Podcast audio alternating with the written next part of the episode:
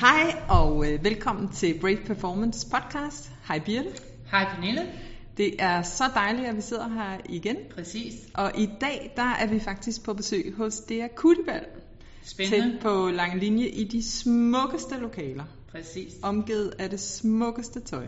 Ja, det er lidt vildt. Det er faktisk lidt en udfordring. Ja, det er Fordi det. vi har lyst til at gå i kjolerne, ikke Pernille? Jo, det har det vi. har jeg i hvert fald.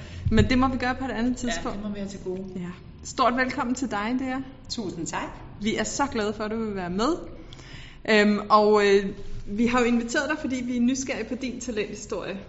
Og hvordan det egentlig sådan, hvordan startede det Kuttibal? Hvad, Jamen altså, jeg har altid øh, gerne vil være selvstændig. Jeg har altid gerne vil starte mit eget. Mhm. Jeg øh, blev ret øh, hurtigt øh, klar over, at jeg skulle selvfølgelig have en eller anden form for uddannelsesmæssig baggrund.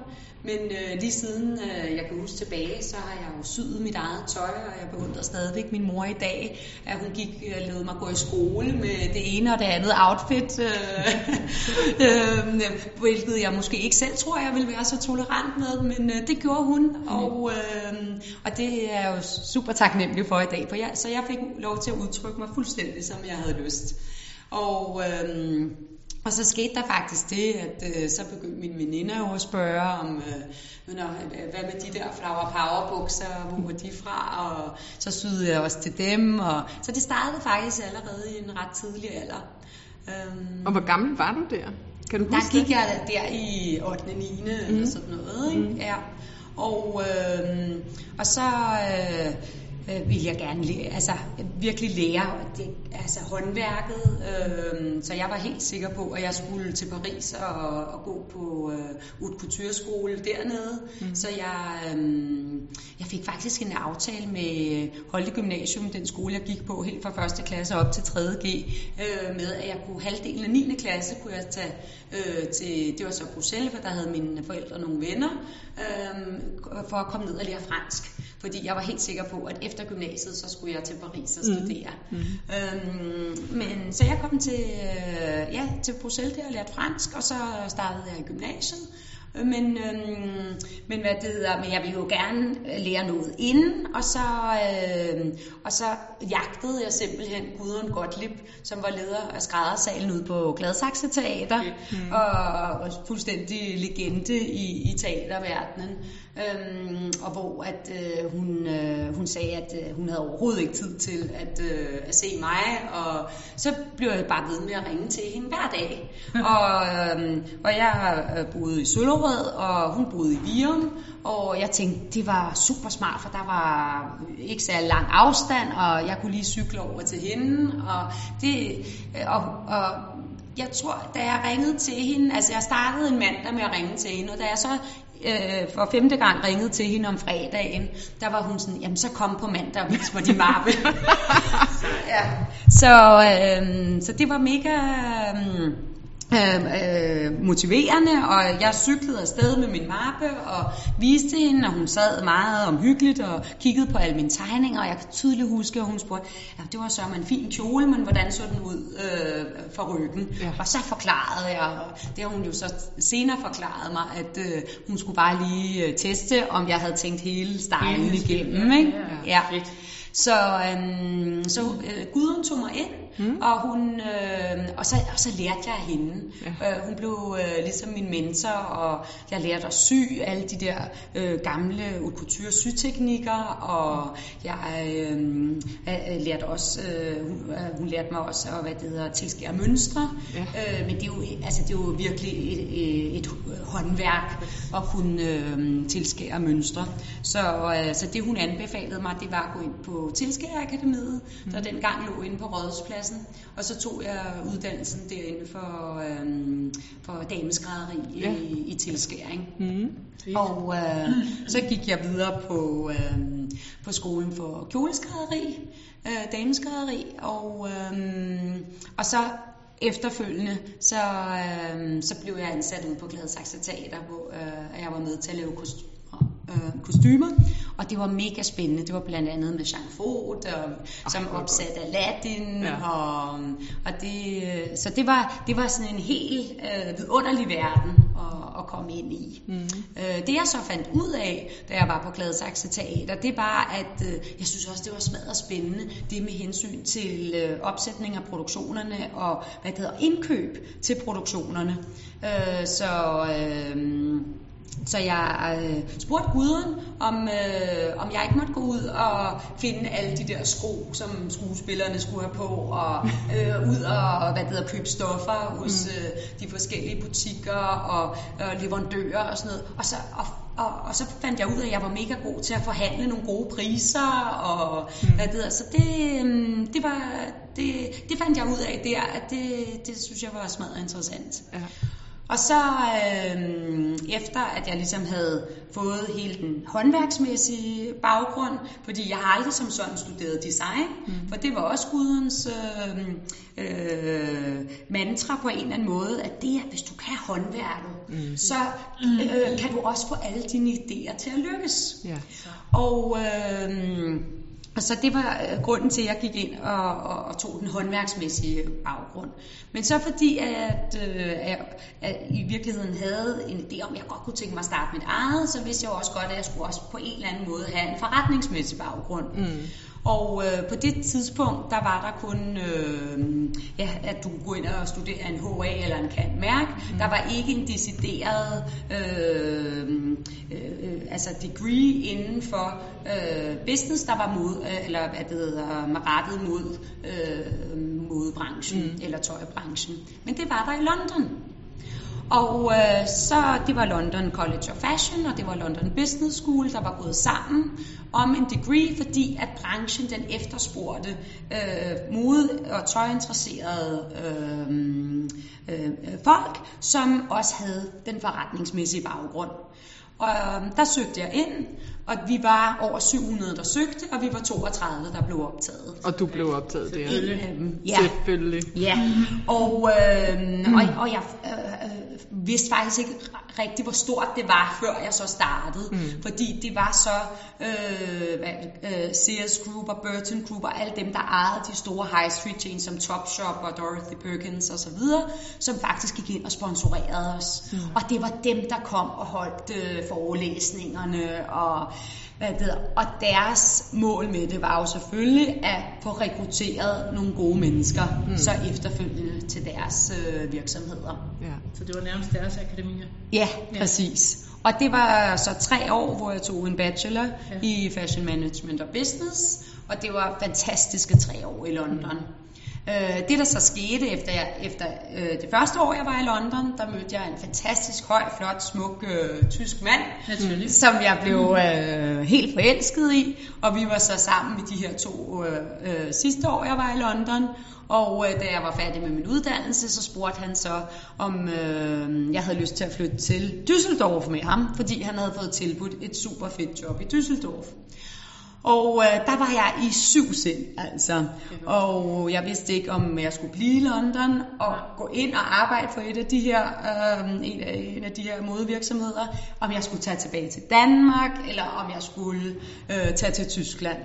Det det endte med, var, at jeg fulgte mit hjerte og kærligheden og flyttede til Düsseldorf. Det kan vi godt lide. Øh, ja.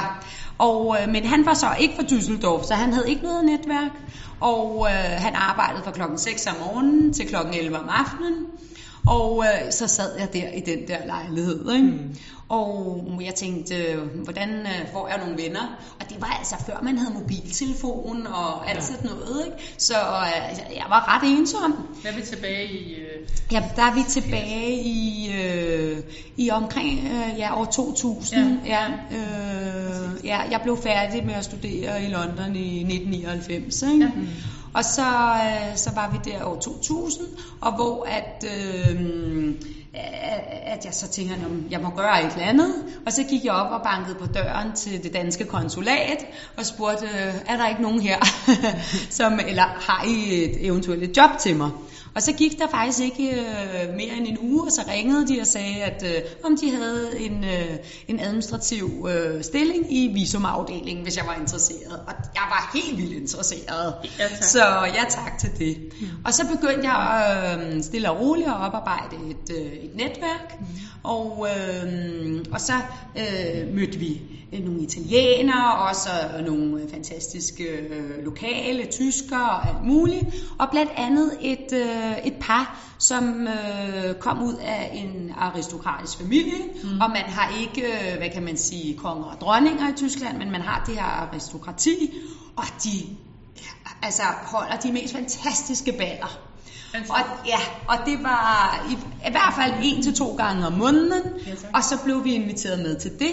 Øh, men jeg havde jo altså lige min øh, 20 timers øh, øh, hvad det hedder, visumafdeling, eller hvad det hedder, øh, løn der, som ikke strakte til, at jeg kunne gå ud og købe store balkjoler hver gang. Så det jeg gjorde, det var, at øh, jeg syede en helt simpel sort kjole, og så det, jeg havde gjort i London, for jeg havde jo stadigvæk den der teaterverden inde i mig.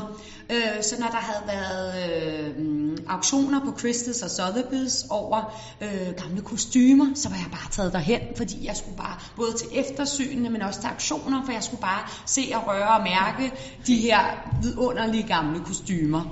Og så var der en gang imellem til auktionerne nogle lots, som var gamle antikke stoffer, som der egentlig ikke var den store interesse i.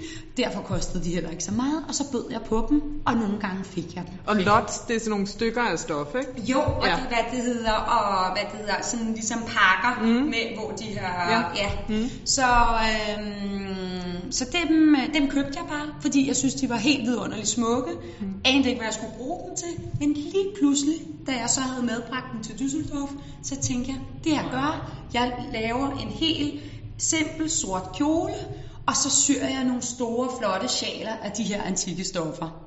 Og så kombinerede jeg dem med velour og med og forede dem med pashmina og satte pelskanter på og border og øh, perlebroderier og alt muligt. Så de blev helt unikke mm. og sådan lidt patchwork-agtige. Og, øh, og det var så, der er så nogle af de andre øh, damer og gæster, som lagde mærke til og kom til mig og spurgte, ej, hvor du købt dem henne? Mm. Og så fortalte jeg dem, dem sad jeg syede hjemme i min spisestue. Og, øh, og så fik jeg øh, de første bestillinger på den måde. Ej, var det godt. Ja. Så det var egentlig tilfældigt, Ja. at vi, al- altså at det akutibal startede med tørklæder mm. på den måde. Okay. Og øh, så var jeg heldig, at øh, nogle af de, øh, damerne, jeg mødte, de kendte så indkøberen fra den bedste butik på Königsallé, og så fik jeg foretræde for dem, og så lige pludselig så solgte de mine sjaler og tørklæder, og så det var sådan meget organisk og step by step. Og, øhm, og så gik jeg ned, så så jeg ned hos den lokale, det lokale renseri, en pragtfuld øh, græsk dame, der havde det her renseri, og hun havde en symaskine ude bag i, og så spurgte jeg hende, fordi jeg fik efterhånden øh, gode bestillinger og lidt halvtravlt, og så spurgte jeg, kan du hjælpe mig, hvis jeg nu klipper det hele hjemme på spisebordet, kan jeg så komme ned til dig, og så kan du hjælpe mig med at sy dem, og det kunne hun godt, og så havde hun nogle veninder, der sad derhjemme og havde små børn, og hvad det, hedder, de ville gerne sidde og sy derhjemme. Så lige pludselig så fik jeg oparbejdet sådan en lille, øh, et lille team af hjemmesyersker, der sad derhjemme og syede. Okay. Så, øhm, og jeg var jo stor i slaget, så den største modemesse på det tidspunkt, den var i Düsseldorf. Og så lejede jeg for alle mine sparepenge en stand, jeg tror den var 6 kvadratmeter. Men og, øh, men jeg var der. Og, øh, øh, hvad det hedder, og, og jeg kan bare huske, det var så hyggeligt, at, hvad det hedder, fordi venner og alle hjalp bare, og var så entusiastiske, og hjalp med at sætte standen op, og dekorere den, og det var bare sådan et fælles øh, projekt. Ikke? Ja. Så det var virkelig fint. Øh, lige indtil, at der så kom den ene og den anden butik og sagde, jeg vil gerne købe 10 af dem og 5 af dem, og så sagde jeg, uh, jeg har måske stof til at lave to af dem der, og det der, det er hvad du ser, så du kan få det ene, og så det blev aldrig rigtig en helt vildt god forretning Nej. på den måde. Mm. Men jeg fik nogle super gode kontakter og en fuldstændig uvurderlig øh, erfaring. Mm. Og øh, så gik der så to år med det, og hvor at øh, jeg så måtte indse, at øh, ham tyskeren her, han havde ikke den vildeste humor i verden, så, øh, så han skulle ikke være faren til mine børn. Mm. Og jeg pakkede så øh, mine, mine ting og sager, og så tog jeg tilbage til Danmark.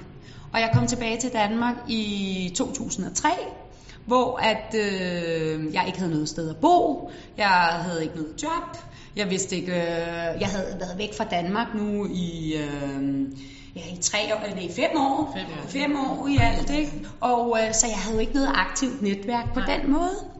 Øhm, og så min far, han var øhm, meget generøs at sige, at jeg kunne øh, flytte ind i hans gæsteværelse. Det synes jeg var helt dejligt. Øhm, og hvor at jeg så egentlig havde, altså tog min kuffert, lille kuffert, og så kørte jeg land og rige rundt øh, til øh, de forskellige butikker og gik ind og, og så solgte ind til øh, de lækre butikker. øh, Stadigvæk dine tørklæder, ikke? Stadigvæk tørklæderne, Ja. ja. ja. Og øh, så gik der præcis øh, en uge, måske 14 dage, så sagde min far, nu var det på tide, at jeg fandt min egen lejlighed. Okay. Godt så. Øh, og jeg synes virkelig, han var den mest tavlige øh, mand i hele verden. Øh, men på en eller anden måde, så øh, it got me going. Ja. Og jeg vil sige, at det er en rigtig øh, god, det var en rigtig god learning for mig, og jeg er taknemmelig øh, for det i dag. Mm. Fordi det gjorde virkelig, at jeg kom ud over stepperne, og øh, selvfølgelig fandt jeg en lejlighed. Og det han sagde, det var, at du har en smadret god uddannelse, og du har et godt hoved, så du må jo bare ud og finde dig et job. Og, øh, og det gjorde jeg. Og øh, så øh, tjente jeg der til dagen af vejen, samtidig med at jeg så ved siden af kørte, øh, kørte de her tørklæder, og stadigvæk sendte tingene ned, når jeg havde klippet det til de øh, øh, Okay. hjemmesyersker nede Wow. i Tyskland og så videre. Og så, og så sad jeg så en dag og talte med min far om, at oh, jeg kunne godt tænke mig en sparringspartner, og, øh, og sagde han, det kunne han godt forstå, og, og så var det ligesom det og sådan noget. Og så, det her, det var en torsdag eller en fredag, så ringer han til mig om mandagen, så sagde han, jeg tror simpelthen, jeg har fundet en forretningspartner til dig. Wow. Og øh, det, der var sket, det var, at øh, min far var lige flyttet, og så havde han mødt sin nye nabo over hækken. Og det var Henning Jakob Larsen, som var øh, direktør i et stort øh, kreditvurderingsfirma, men samtidig også havde en øh, super fed øh, entrepreneurial spirit. Og øh, så gik der et par dage, og så mødtes jeg med ham. Og jeg havde lavet sådan et ret fedt katalog, øh, eller brochure, øh, kampagnebilleder, med en professionel model og professionel fotograf og alt muligt, som, øh, hvor at vi så viste øh, mine tørklæder. Og, øh, og den viste jeg til Henning, og jeg viste selvfølgelig også produkterne. Og, og han troede simpelthen bare på mig fra day one. Altså, og hvor han bare sagde, "Mm, vi bliver nødt, altså, lad os finde ud af noget. Mm. Og, øh, og det var en fantastisk tillid. Mm. Og øh, det der så var den kæmpe store bonus, det var, at hans øh, kone Mia lige havde været på barsel, og, øh, og hun sagde ligesom, at, øh, at hun havde ikke lyst til at komme tilbage til sit øh, gamle job, men hun kunne rigtig godt tænke sig at hjælpe øh, med det akutibag. Mm. Så Mia og jeg, vi startede op øh, inde i en lille fugtig kælder. Igen øh, dejligt med et godt netværk, hvor at jeg kendte en, der um, havde det her øh, lokale mm. til rådighed og lejede det ud til os for en meget, meget rimelig pris. Mm. Så vi flyttede ind i den lille fugtige kælder i Amaliegade, og, øh, og så øhm, startede Mia og jeg i den daglige drift med kæmpe support og sparring fra Henning. Mm. Og, øh, og det vi selvfølgelig hurtigt blev enige om, det var, at det var jo slet ikke lønsomt at øh, sende øh, produkterne ned for at blive produceret øh, i Tyskland. Øh, vi skulle også ligesom kigge på, hvordan kunne vi få øh, mere tilgang til råvarer, øh, i stedet for de meget limiterede antikke stoffer. Så, øh, så jeg kontaktede den øh, portugisiske ambassade og spurgte, om der var øh, noget, nogle former for produktion produktioner, om de havde kontakt til det, og hvor de satte mig i kontakt med en vidunderlig dansk dame, der boede i øh, Porto, og som øh, havde kontakten til mindre lønshusstuer, der syede for øh, Armani og Escada, så mm. høj kvalitet, men også mindre kvantiteter. Mm. Og så fandt vi et øh, vidunderligt lille familie væveri nede ved Como, hvor vi så kunne købe de smukkeste silkebrokader. Og så begyndte vi at bruge dem i stedet for de antikke stoffer, og så stadigvæk kombinere dem med alle mulige andre materialer. Mm. Og øh, jeg havde været ude i mange år, det var helt naturligt for mig, at vi skulle ud over stepperne, mm. øh, så vi skulle både på messe i København, i Milano, i Berlin, og jeg talte tysk så også efter de der to øh, år i. Düsseldorf. Side, Så øh, ja, så, øh, men jeg kan huske den første gang vi udstillede, det var så i København, og vi øh, havde lavet en smuk, smuk stand med alle de her øh, silkebrokade sjaler.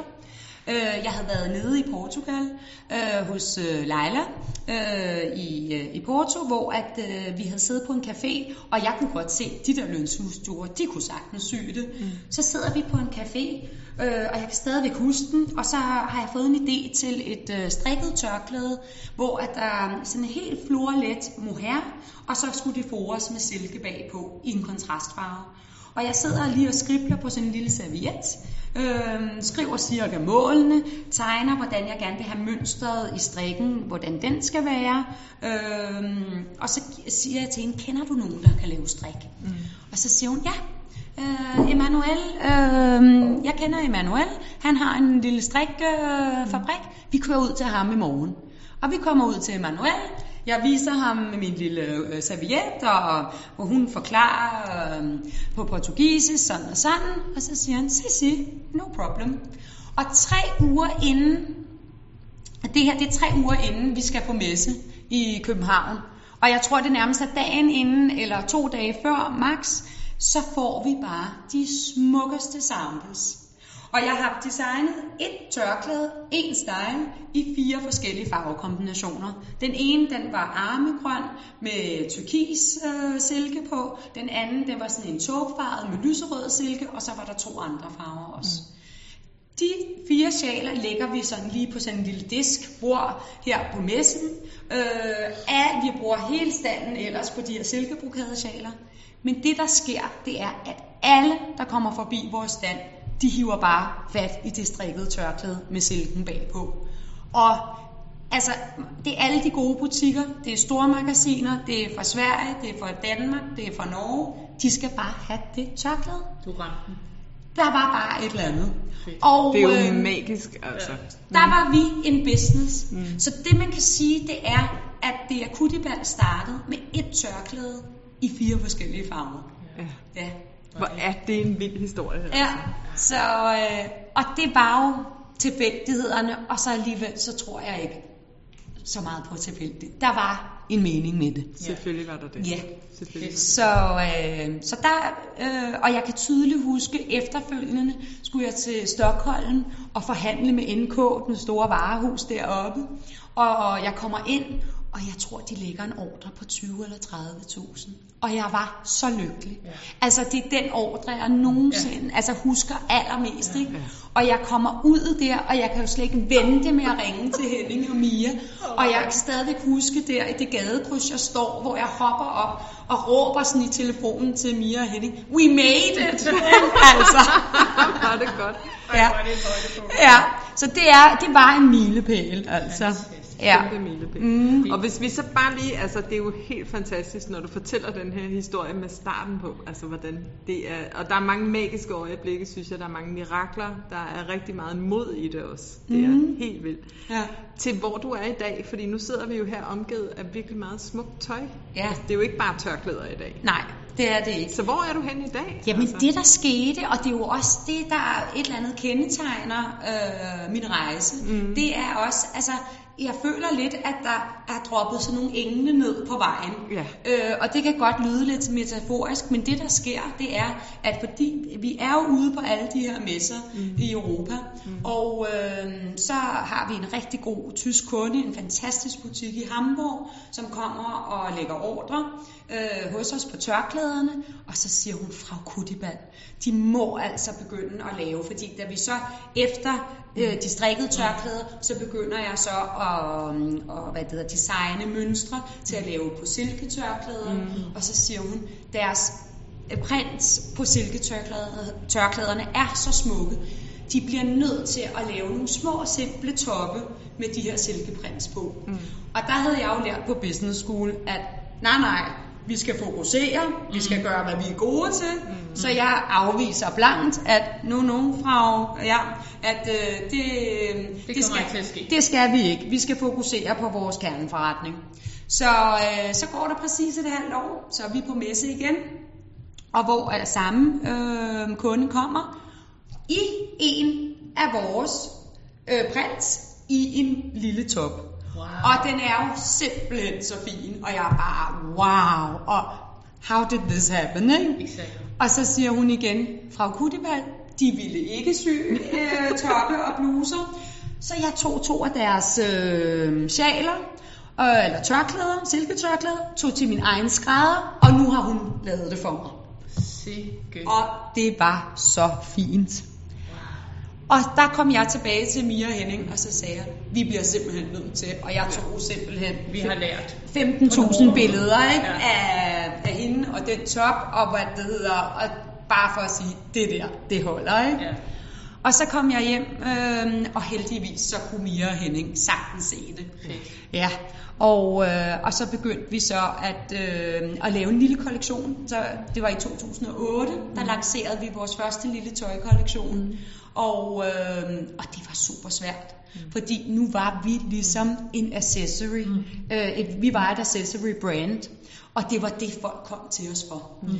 Så det var virkelig svært at overbevise kunderne om, at nu kunne vi altså også godt lave toppe. Ja. Og, mm, og det var jo også en helt anden forretning. Der var meget Præcis. altså, med pasform og størrelse og alt ja. muligt. Så det tog nogle øh, sæsoner Ja. Og ligesom få det igennem, og også for os selv at få gennemarbejdet stylesene og, og få pasformen helt øh, lige skabet, ikke? Øhm, så, øh, men øh, så stille og roligt, mm. så, øh, så begyndte folk at, at, at ture og tro på os og købe det, mm. og så solgte de det faktisk rigtig godt ud af butik. Selvfølgelig gjorde de det. Ja, yeah. altså. Så, øh, og det var rigtig godt, vi gjorde det dengang, for det er jo vores hovedforretning i dag. Ja. Det er altså vores silke, bluser og kjoler i verdens bedste silke ja. med stretchy. Ja. Ja. Ah, det er dejligt. Og det er det, som altså også virkelig gør øh, hele forskellen. Ja. Øh, og vi har jo nærmest ingen reklamationer, Nej. øh, fordi at vores silke skrider ikke i sømmen eller noget Nej. som helst. Altså, og, og jeg har det også sådan, at altså, min skrædderbaggrund, det gør også, at Ja. alle vores ting Ja. er lavet med fine lukke fra, øh, lukkede franske sømme.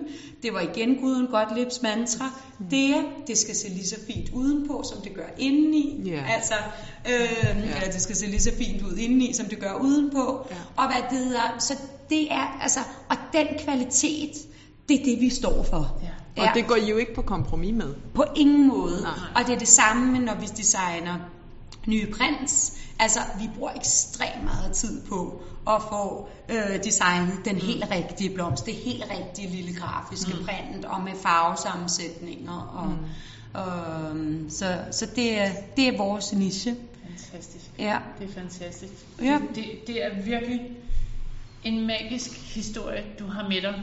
Og jeg, jeg, jeg er vækket i rigtig mange spørgsmål til dig.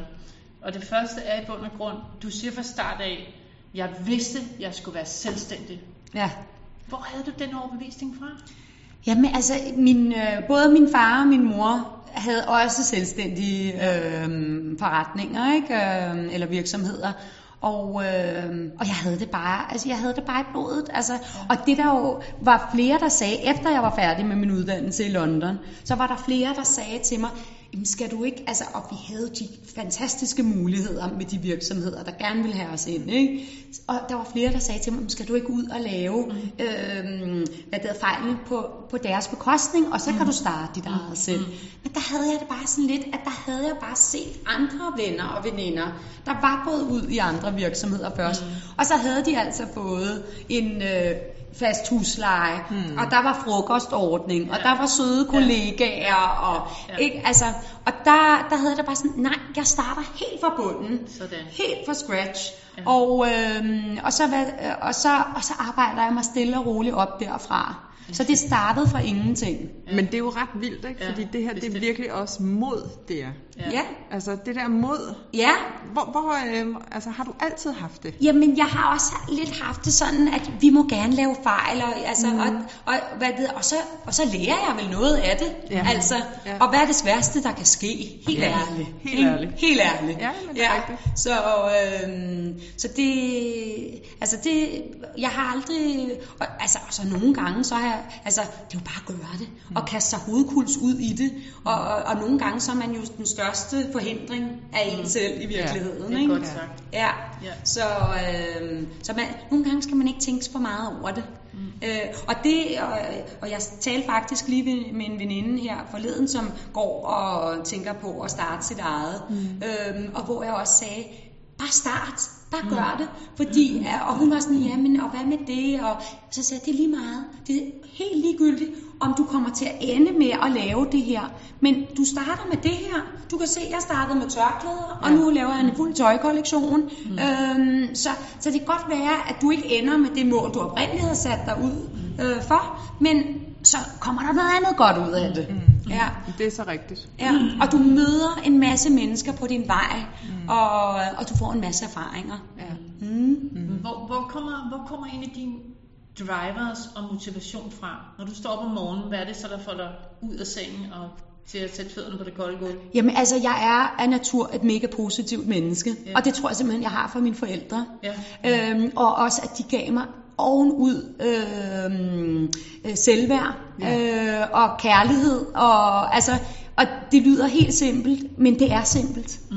Øhm, og de gav mig en kæmpe øh, tro på mig selv. Mm. Om, og, og også i det der med, altså, øh, når jeg havde en idé, mine forældre troede på mig, og de var slet ikke inden for den branche, som Nej. jeg ville inden for. Nej. Men de sagde, "Men selvfølgelig kan du, øhm, mm. kan du det. Mm. Ikke? Altså, Men hvad var det for, altså for jeg tænker, at der skal alligevel noget særligt til at stoppe en morgen, når man går i skole, og tage sin egen kollektion på, på, på i, i skolen, hvor Ja. der er rigelige øh, smagsdommer, der står rundt Ja. omkring og har en eller anden. Hvad, hvad, hvad, hvad, hvad var det i dig, der tænkte, det er bare mig, der skal stå sådan? så, men jeg kunne ikke lade være. Nej. Jeg tror simpelthen, jeg ikke kunne lade være. Ja. Altså, og jeg kunne ikke lade være. Altså, og jeg kan huske, at min mor og far havde været ude at rejse, og så kom de hjem, og så havde de købt noget fuldstændig fantastisk paisley printet stof til mig. Altså, jeg kunne bare slet ikke vente med at komme ind øh, og klippe i det, og sy det, øh, og, og få det på. Ikke? Ja. Altså, Fedt. ja. Og ud at vise verden, at hvor smukt det er. Jeg, Præcis. jeg tænker, du har sådan... Ja, og der, der var et helt år, der havde jeg en blå filthat, som jeg gik med i skole hver dag. Altså, og min mor og far sagde ikke en eneste gang, ej, øh, hvad sker der lige med hatten eller noget. De var bare, Ja. de lod mig bare gå i skole med den blå filthat, ikke? Altså, Fedt, fedt. så, øh, så det, jeg tror bare, altså det kom indenfra. Ja. Ja. taler om det her med, at du føler dig guidet undervejs. Ja. Du føler, at det er, du har fået nogle gaver, nogle mirakler, eller der er sket noget magisk. Kan du sætte ja. flere ord på det?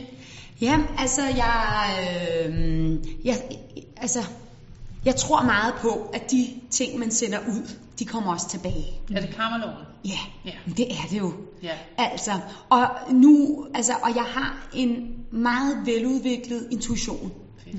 øhm, og den bruger jeg, Ja. og jeg bruger den hver dag. Øhm, og det har jeg gjort lige siden jeg var rigtig ung. Fantastisk. Øhm, og jeg ved ikke, hvor det kommer fra, men, men, øh, men jeg tror, den er helt vildt vigtig. Også når man, eller når jeg forhåbentlig en dag også driver en kæmpe stor virksomhed. Altså. Så det her med, altså det er jo virkelig smukt at tro på karmaloven, og stille sig derude, og Ja. favne den, og også give videre, fordi det handler jo også om at kunne give videre. Mm. Så når du kigger på det modspil, der hedder janteloven, har Ja. du så også været pladet af den undervejs? Har du oplevet den? Det synes jeg faktisk ikke. Nej. Nej. Det er interessant. Og, hvad det, og det kan godt være, bare fordi jeg er helt blåret og naiv, og ikke har mærket den, eller følt, eller set den, hvis den har været der. Men jeg synes virkelig, at de, jeg måske, men jeg er også selektiv, meget selektiv med de mennesker, jeg omgås mig med. Og, hvad det, og jeg vil kun være sammen med nogen, som vil mig det bedste, og som jeg vil det bedste. Det er, øh, og det tror jeg helt grundlæggende for vores øh, helbred er enormt vigtigt. At, øh, at vi virkelig omgiver os med gode mennesker, altså gode relationer. Øh, og det gør jeg øh, personligt mm. Øh, og privat, mm. men også i min forretning. Mm. Du har jo, kan man sige, et meget holistisk menneskesyn, og nogen vil sikkert tænke øh, et spirituelt også, men i hvert fald et holistisk, hvor du siger, at der skal være sammenhængskraft mellem den du er, de mennesker du omgiver dig med, der skal være sådan en resonans i forhold til, at der skal være nogen, der også har noget på hjertet, Ja. øh, som du har lyst til at være sammen med, og det er jo, det er jo virkelig magisk at, at høre. Ja, og jeg er også parat til at sige tak, men nej tak. Ja. Mm. Og det tror jeg også er ekstremt vigtigt. Ja. At, øh, at man kan sige, mm, mm, det kan godt være, at du har en masse godt going for you, og Ja. du er glad og tilfreds med det, men det harmonerer ikke med det, som er godt for mig. Nej. Øh, Så det er også altså faktisk den gave, at man kan give, sætte folk fri igen. ja, Og altså, jeg tror, vi kalder det, når vi møder mennesker på vores vej, hvor vi bare har en intens periode med dem, Mm. at de er ligesom sommerfuglkys i vores liv, Ja. men så skal de flyve videre, Ja. fordi så skal de ud og gøre nogle andre mennesker glade, og vi Præcis. skal ud og gøre nogle andre mennesker glade. Ja. Så det er super, super spændende. Så hvis vi sådan lige skulle prøve at kigge på øh, hele den ballast, du har med, og den power, du sidder her i, det er virkelig fascinerende at, at lytte på din historie og se dig fortælle. Altså, jeg vil sige, det er, der er så meget gnist og glød over din, øh, din måde at udkomme på. Mm. Men hvis du sådan skulle paketere det og sige, dem der lytter med, hvis du skulle give nogle gode råd videre til ja. dem, bare tre gode råd om at tage magten i deres liv, hvad ja. vil du så have med her? Jamen, jeg vil helt klart sige, altså, hvis man står over for at um, gerne vil noget, så gør det. Ja. Lad være med at, lad være med at finde på alle mulige forhindringer. Ja. Bare spring ud i det. Ja. Altså, det, øhm, det, det, altså, det er øh, 90% af succesen, og, det, og så er det at blive ved. Ja. Altså simpelthen blive ved. Ja. Fordi at nu kan det godt være, at det sidder, øh, eller det lyder, og jeg sidder her, og det lyder nemt, hvordan jeg er nået her til 17 år efter. Ja. Men er du sindssygt, der har været bump øh, på vejen? Din gudrundhistorie er et meget godt billede af, bliv nu ved. Ja. Løft det rør, bliv ved med at rent, fordi hvis du vil Præcis. det, Ja, bare bliv ved. Bliv Altså, ved, ja. Og der har været alle mulige andre også øh, udfordringer. Selvfølgelig har der det. Ja. Men det er jo det der med, altså bare blive ved. ja. Altså. Så vedholdenhed Yes. og tro på, at det du har tænkt Ja. er gode idéer, det skal du bare sætte i søen og komme ud over rampen Ja, og så omgå dig, omgå dig med nogle gode mennesker. Den er god. Og kærlige mennesker. Ja, præcis. og kærlige mennesker. Altså, der ved dig det bedste. Ja. ja. Og, øhm, og det der er i det, det er, at hvis de kan mærke din entusiasme og din øh, passion for noget, mm. så de fleste mennesker vil jo rigtig gerne hjælpe. Det vil de. Ikke? Så det er også det der med at spørge om hjælp. Ja. Ja. Præcis. Og lad være med at være bange for at fejle. ja. Mm, og er det siger jeg til min søn, han er 10 år i dag. Jeg siger, du skal bare lave en masse fejl. Ja. Altså, øh, det, det er smadret vigtigt. Ja. Ja. Vi har også sådan, når vi taler om mennesker omkring os, så taler vi hele tiden med, omgiv dig med nogen, for det første, der ved dig noget godt, som har den der næste kærlige tilgang, Ja. men også meget gerne folk, der er dygtigere end dig. Mm, For folk, der er dygtigere end dig, har faktisk en observationsevne til at kan give dig noget feedback, Ja. som kommer fra et godt sted, Ja. og som har sådan en relevans på en anden måde, end, end hvis man skal sådan sammenligne os med folk, der er lidt middelmåde. Ja. Så det, det, det er det her, som er både gode mennesker, er Ja. kærligt, men også folk, der er virkelig, virkelig dygtige. jeg er så enig. Ja. Og det der med, fordi du kan jo blive ved med at lære noget hele livet. Præcis. Og øh, nu her faktisk, øh, for nogle måneder siden, der ansatte vi en CEO. Og der var vi jo i det vildeste corona-krise, ikke? Ja. Øh, men der mødte jeg bare den helt rigtige person. Fantastisk. Og, øh, og, og, og, hvad det, og hun kom med en super tung uddannelsesmæssig baggrund, en masse brancheerfaring, og så var der bare en kemi, som øh, vi ikke kunne ignorere. Og, øh, og hvis der er én ting, jeg skal rose mig selv for, så er det, jeg kan sagtens give ansvar fra mig, hvis jeg har 100% tillid til personen. Mm. Og det gør jo nu, at jeg får frigivet tid, øh, og hvor jeg kan gøre nogle helt andre ting også. Fantastisk. Så. Og det er altså bare, altså jeg, jeg sidder bare, jeg siger bare wow. Det, Ja. ja.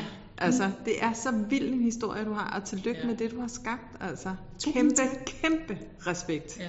Og vi kunne blive ved med at tale med dig i flere timer, Ja. men, men, øh, men tiden er faktisk gået. Så vi vil bare sige tusind, tusind tak der, og vi glæder os så meget til at følge din rejse. Tak fordi jeg måtte være med. Ja. Tak for i dag. Hej.